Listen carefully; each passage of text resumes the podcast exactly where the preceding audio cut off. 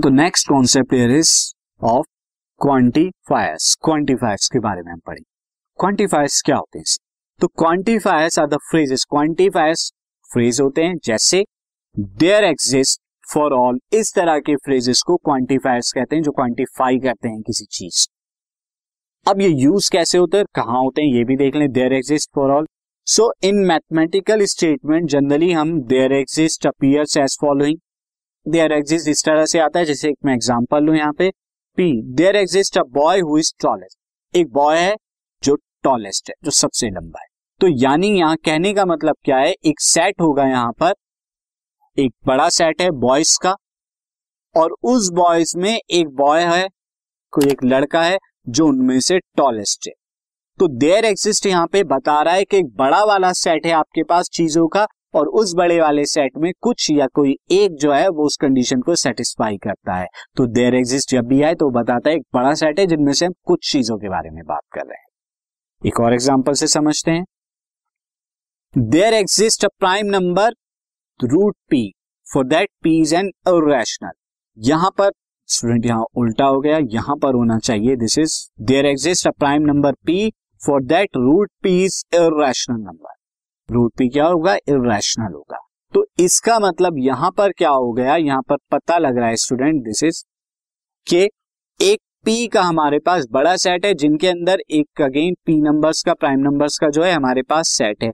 और उनमें से एक प्राइम नंबर पी इस तरीके का है कि उसका जो स्क्वायर रूट निकालते हैं, वो क्या हो जाता है? रैशनल नंबर देता है। तो अगेन देयर एग्जिस्ट ये क्या बताता है? एक सेट बताता है।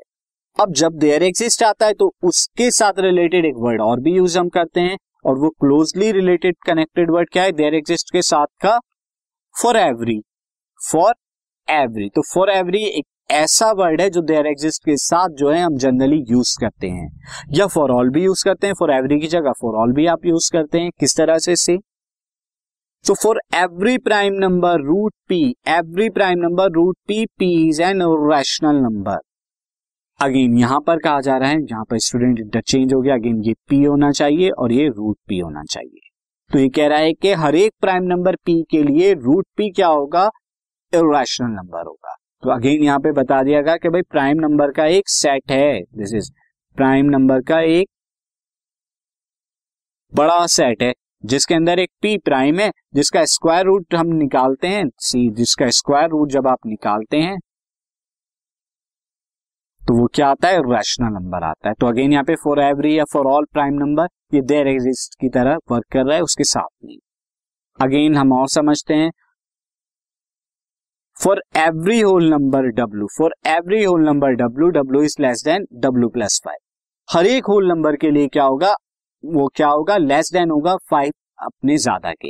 यानी अगर मैं कह दू एक होल नंबर है टू और होल प्लस फाइव ये क्या हो जाएगा नहीं टू प्लस फाइव सेवन तो हर एक होल नंबर क्या होता है?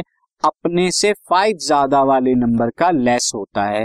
तो यानी एक डब्लू का होल नंबर का बड़ा सेट है जिनमें से हमारे पास क्या है? कोई ये होल नंबर है स्टूडेंट और इनमें से कोई, कोई भी आप होल नंबर निकाले क्योंकि यहाँ कहा जा रहा है हर एक होल नंबर फॉर ऑल तो there exist for all whole number ये जो डब्लू होगा ये हमेशा लेस होगा अपने से फाइव ज़्यादा वाले होल नंबर का।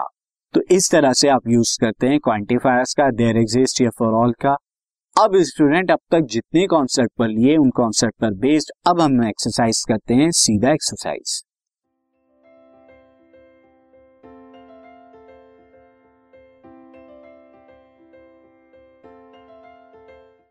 this podcast is brought you by Hubhopper शिक्षा अभियान अगर आपको ये पॉडकास्ट पसंद आया तो प्लीज़ लाइक शेयर और सब्सक्राइब करें और वीडियो क्लासेस के लिए शिक्षा अभियान के यूट्यूब चैनल पर जाएँ।